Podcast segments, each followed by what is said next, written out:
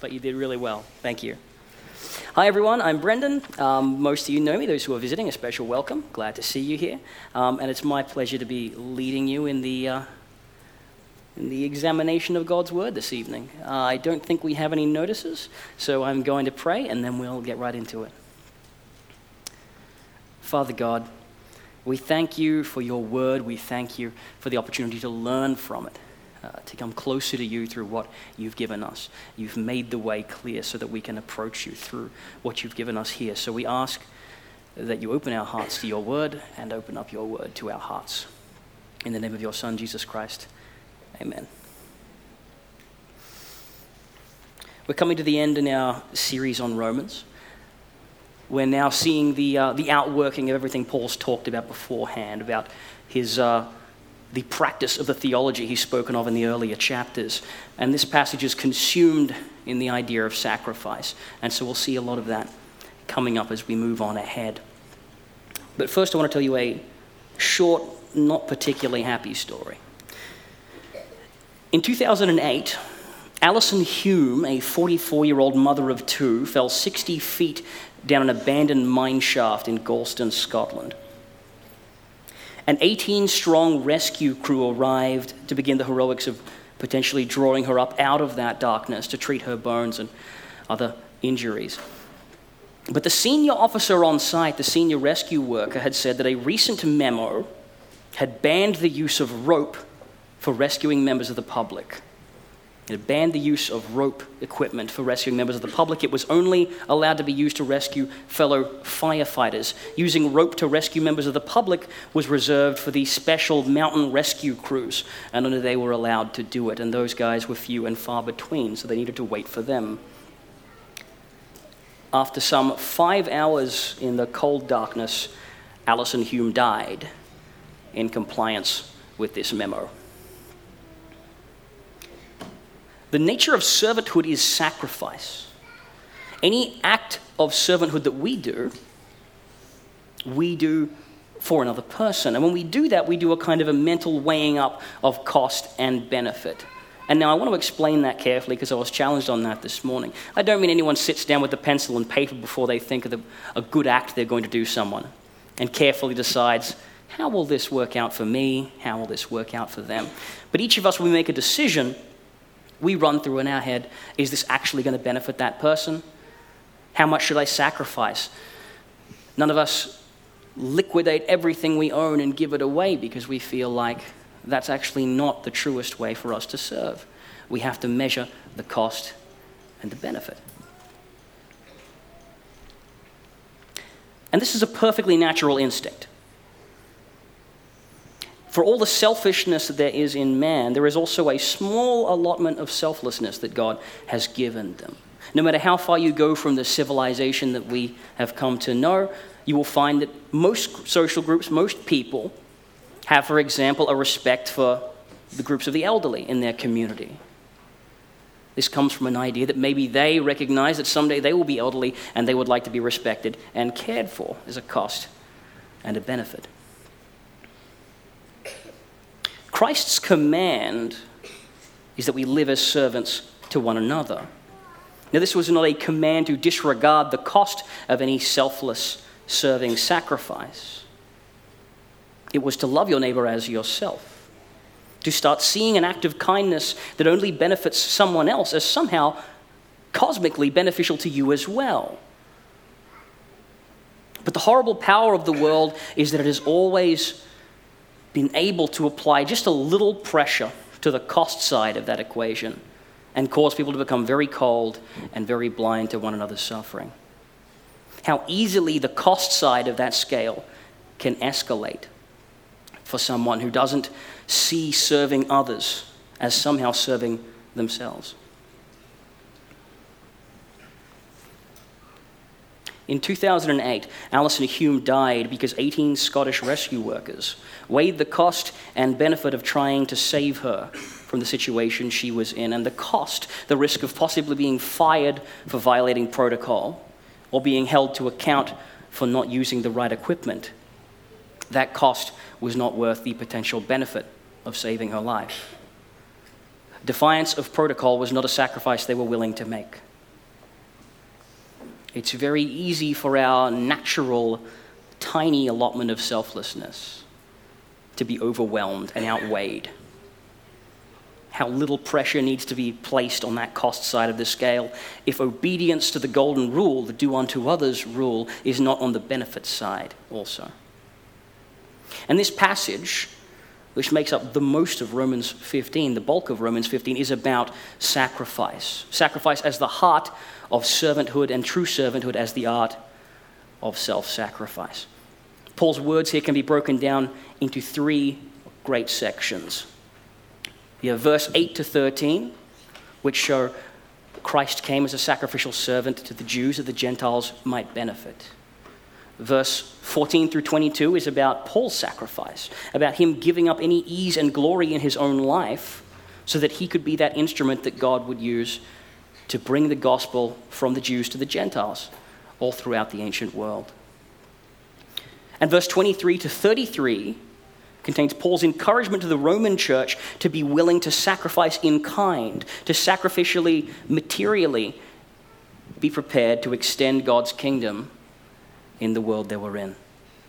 There's a continuity here. The ultimate servant sacrifice begins with Jesus to the Jews, from the Jews to the Gentile believers, and back again from the Gentile believers to more Gentiles and to the Jewish ones, from believer to believer, servants submitting willingly to one another under God's law. Because service to one another is, as far as God is concerned, service to God. And service to God is the finest use of one's life and one's blessings. So let's take a closer look at verses 8 through 13, and I'll show you what I mean. Paul begins here in verse 8. He says, For I tell you that Christ has become a servant of the Jews on behalf of God's truth, so that the promises made to the patriarchs might be confirmed, and, moreover, that the Gentiles might glorify God for his mercy. Then Paul gives these four Old Testament verses, these four Old Testament little snippets to back up his claim.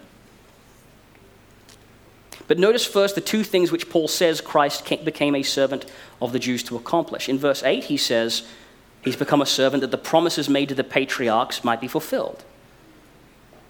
And then, secondly, in verse 9, that the Gentiles might glorify God in his mercy.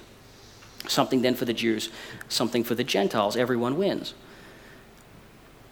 Now remember, Paul is writing here to the Roman church, a church that has been experiencing some Jew Gentile tension for some time in the Gentile capital of the world. Paul's point here is that it has always, always, throughout all of Scripture, been the intention and the work of God to proclaim his lordship and extend his blessing over the Gentiles through the Jews, and that he accomplished that through the work of Jesus Christ.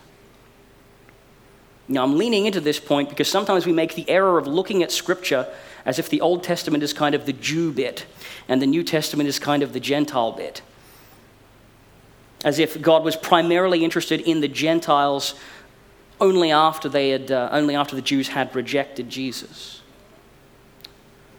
Like the Gentiles had caught the blessing that the Jews just weren't in range to grab, like a backyard cricket rules arrangement one hand, one bounce still out. Now, this is an easy mistake to make. We make it out of passages like Matthew 15, where Christ rewards a Canaanite woman for saying that even the dogs eat the crumbs that fall from the children's table, when she's saying that the Gentiles receive the blessing that has come for the Jews. Or in Luke 14, where Jesus tells a parable about a man who prepares a great feast and all his intended guests do not turn up, and so he invites in everyone, all the beggars, everyone off the street. Again, another picture of the blessing going out to those who weren't first targeted.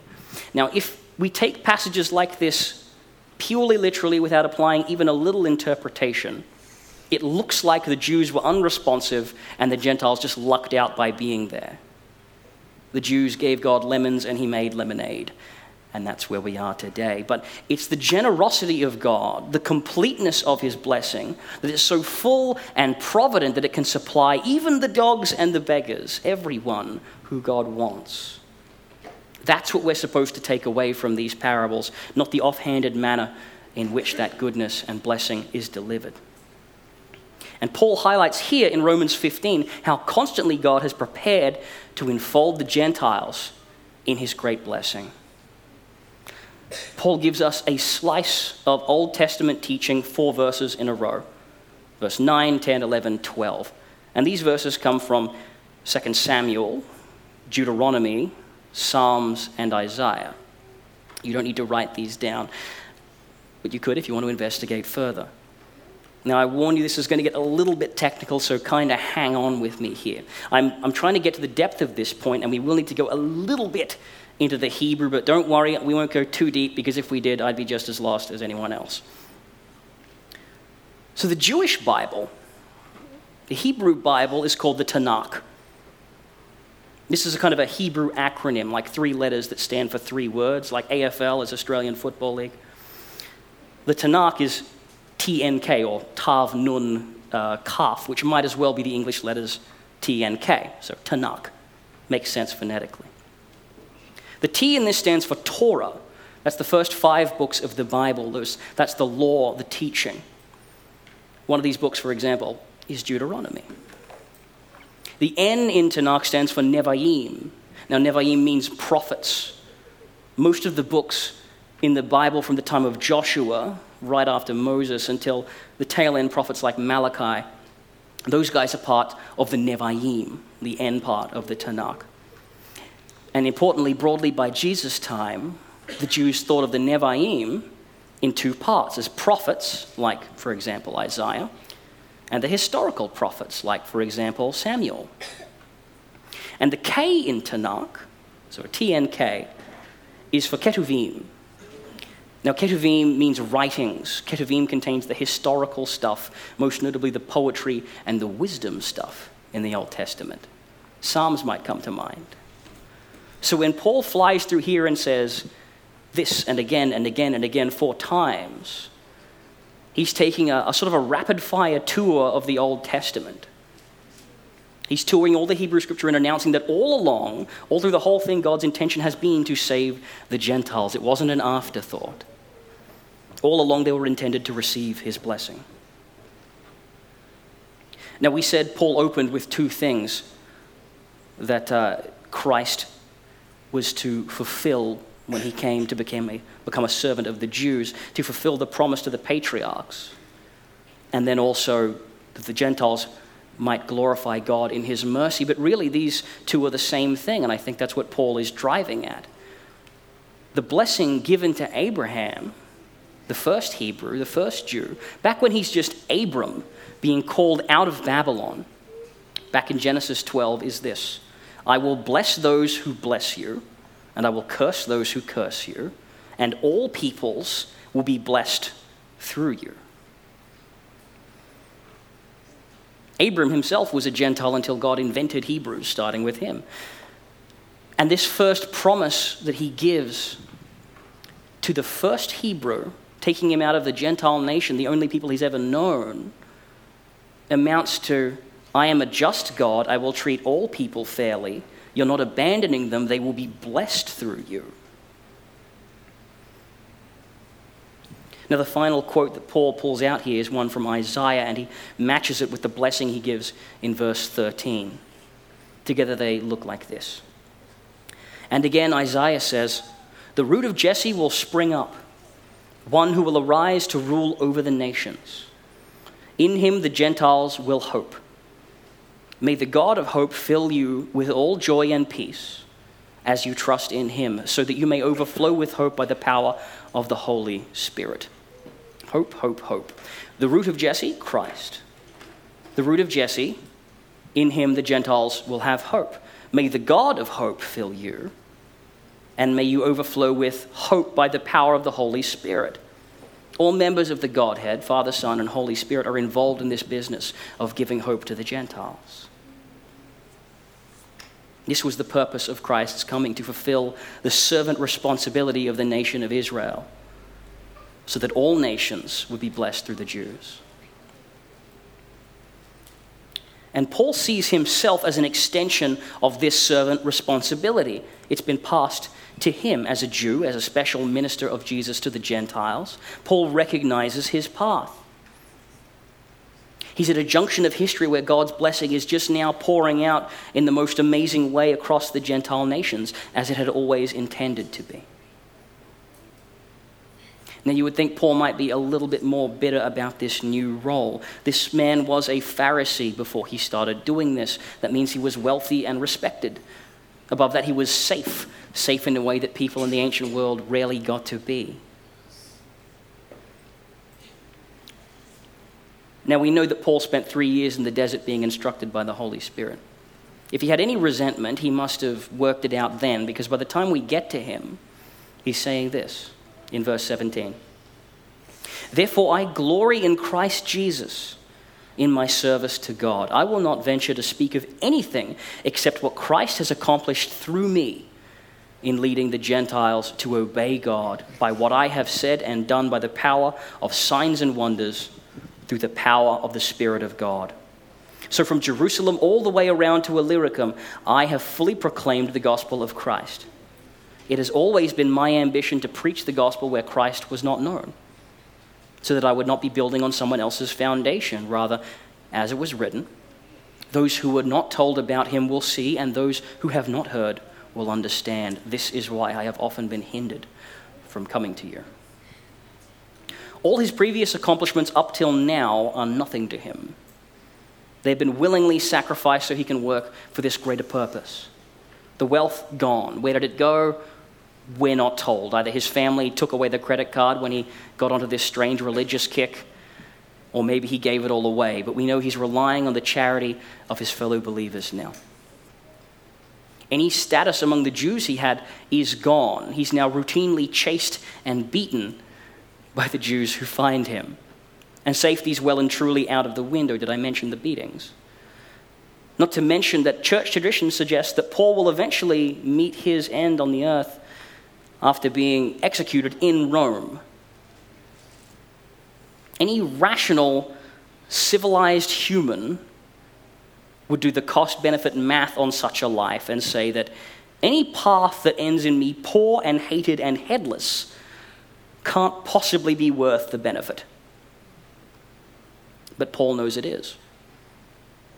He knows that he has been given this mantle of servant sacrifice from Christ to the Jews, now to be given to the Gentiles. He has a part to play in this continuing blessing. And the benefit is not just to him, but to the nations and indeed also to Christ. So far from the cost being not worth the benefit, the benefit is so profound it's worth any cost. It's a display of the unnatural kindness and the, sacrifice, the sacrificial servanthood in Jesus as lived out by someone who has received his grace and who lives according to it. It's from this platform that Paul makes his plea to the Gentiles for their part in this servant work in verse 23 to 24. But now that there is no more place for me to work in these regions, and since I have been longing for many years to visit you, I plan to do so when I go to Spain I hope to see you while passing through and to have you assist me on my journey there after I have enjoyed your company for a while. He's worked so fervently planting churches in the Greek provinces that they're just about tapped out. He's planted all the churches he can conceive of planting there. The Word of God is rolling through the East, changing hearts and changing the world as it goes. Now the West is in his sight, and Spain, as the far tip of the western edge of the Roman Empire, is Paul's conviction. Paul's hope is that they, these Roman Christians will assist him. And this is not particularly subtle code language. Paul is a missionary. He needs mission backers, he needs a support network. He wants the Roman church to be his base of operations as he does this, as he goes into Spain. And just in case there's any concern that investing in Paul's mission might not have a benefit worth the cost, he tells about the churches he's come through and about their sacrificial giving going on to the Jerusalem church.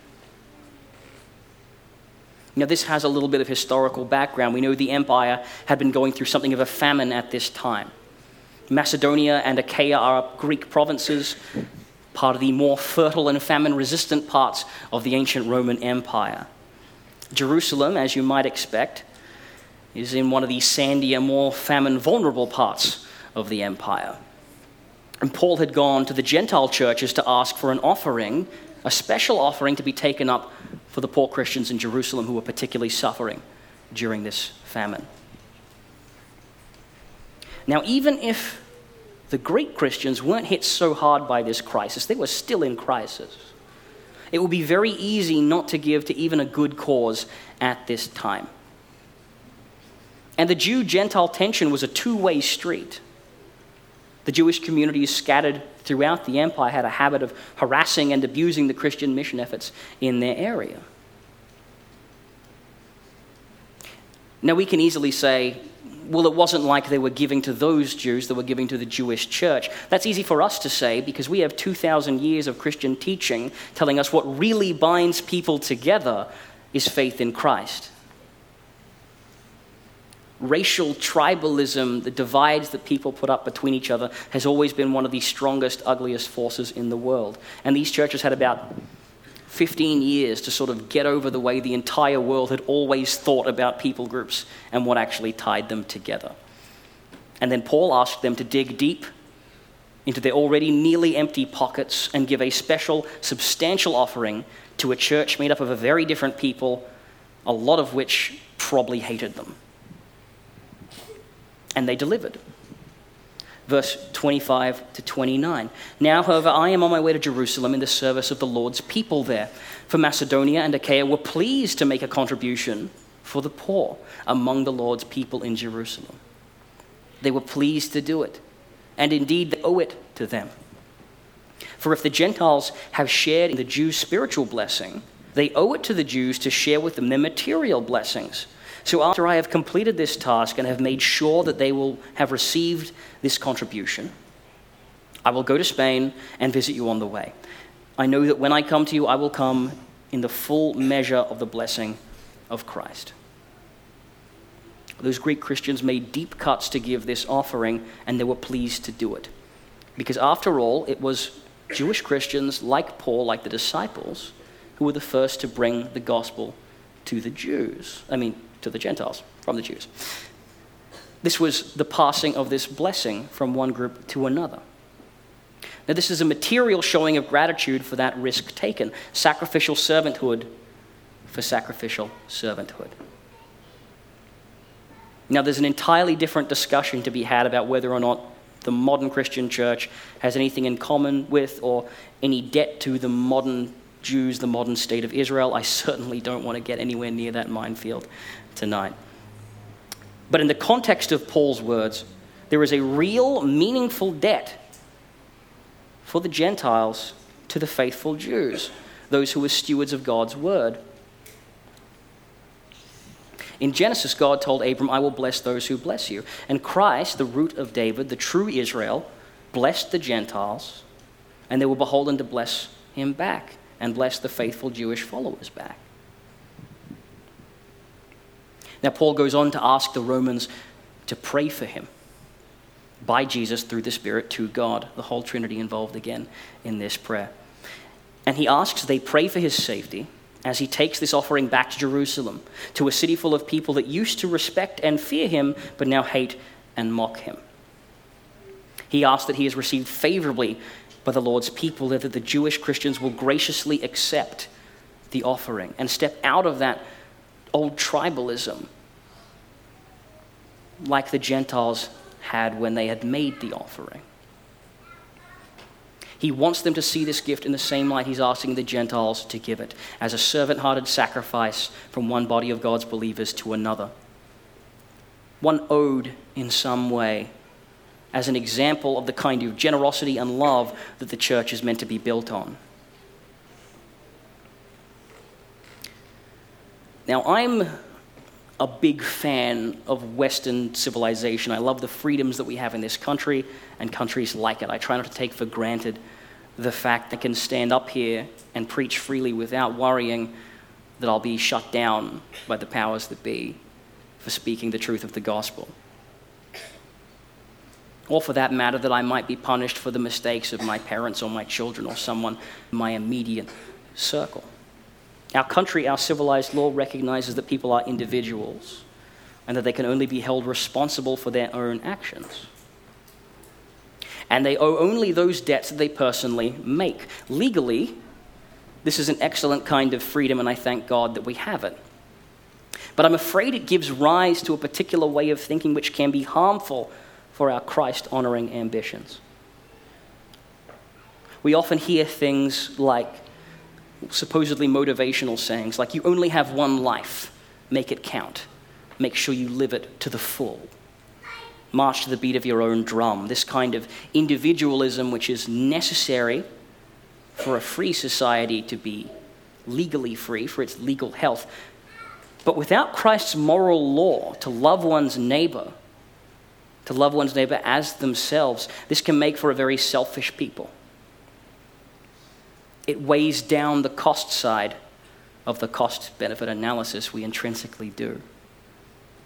If I only have one life to live and I owe nothing to anyone but anyone, uh, nothing to anyone but the debts I make myself, then what possible benefit could there be for me sacrificing for someone else?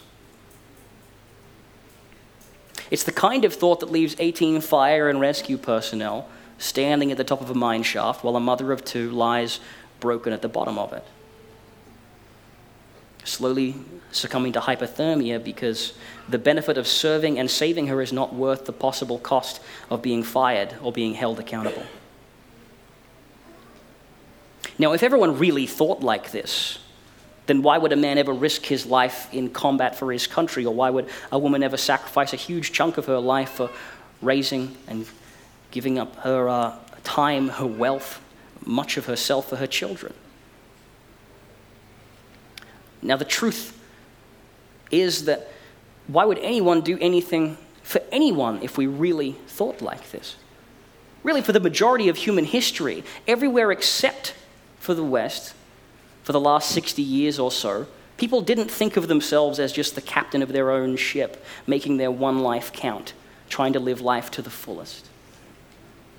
Jews and Gentiles alike, people everywhere, saw, for example, their parents and those who came before them as part of a continuing line, not separate from them, but connected to them, people they owed something to. And that if they did their part right, then that line wouldn't end with them, it would stretch on to their kids. People understood that they owed something to those that prepared the way for them, and that they were in turn obliged to prepare the way for those who would come after. This is the reason there is a commandment about honoring our parents, and why so much of the old law is tied up in how parents deal with their children and how effectively they pass on their values and their religious responsibilities to them. fine example is when Moses takes the Israelites into the desert, that whole generation that came out of, came out of Egypt dies there. And when a new generation, 40 years later, is raised up who have never known slavery in Egypt, when they arrive at the promised land, Moses turns around to them and says, Remember that you were slaves in Egypt, and that God brought you out of slavery. There is some real connection there, something really owed. The English word for this is legacy, and we don't use it much anymore. But Christians have a legacy of sacrificial servanthood. Christ came, died, rose again to deliver believers from their sins. The carrying of that gospel is a legacy that went first to the Jews, then to the Gentiles. It's been passed through the ages to us. And now we have this legacy of servanthood forevermore between individual brothers and sisters in the church and corporately for the church out to those who don't yet know him, who don't yet know our Savior and all he's done. We bless because we have been blessed. We have an obligation to those who came before us and to those who come after. And once we grasp that, the whole loving your neighbor as yourself thing stops being quite so mysterious. The cost benefit analysis starts to make sense. To benefit our brothers and sisters is to benefit ourselves. And to love one another really is the plan that God had for us all along. Let's pray. Father God, through Christ you've saved us. Through Christ you've given us new life. And through Christ you've welcomed us into the blessing of Abraham. Help us to be Christ like in our attitude to servanthood. May your Spirit make us mindful and responsive to the legacy of evangelism and Christian service that we bear. And may our hearts be made tender to your conviction where you would ask us to sacrifice, so that we can see the cost for what it is and the benefit of serving our neighbor in accordance with your commands as supreme above it all. We ask these things in Jesus' name. Amen.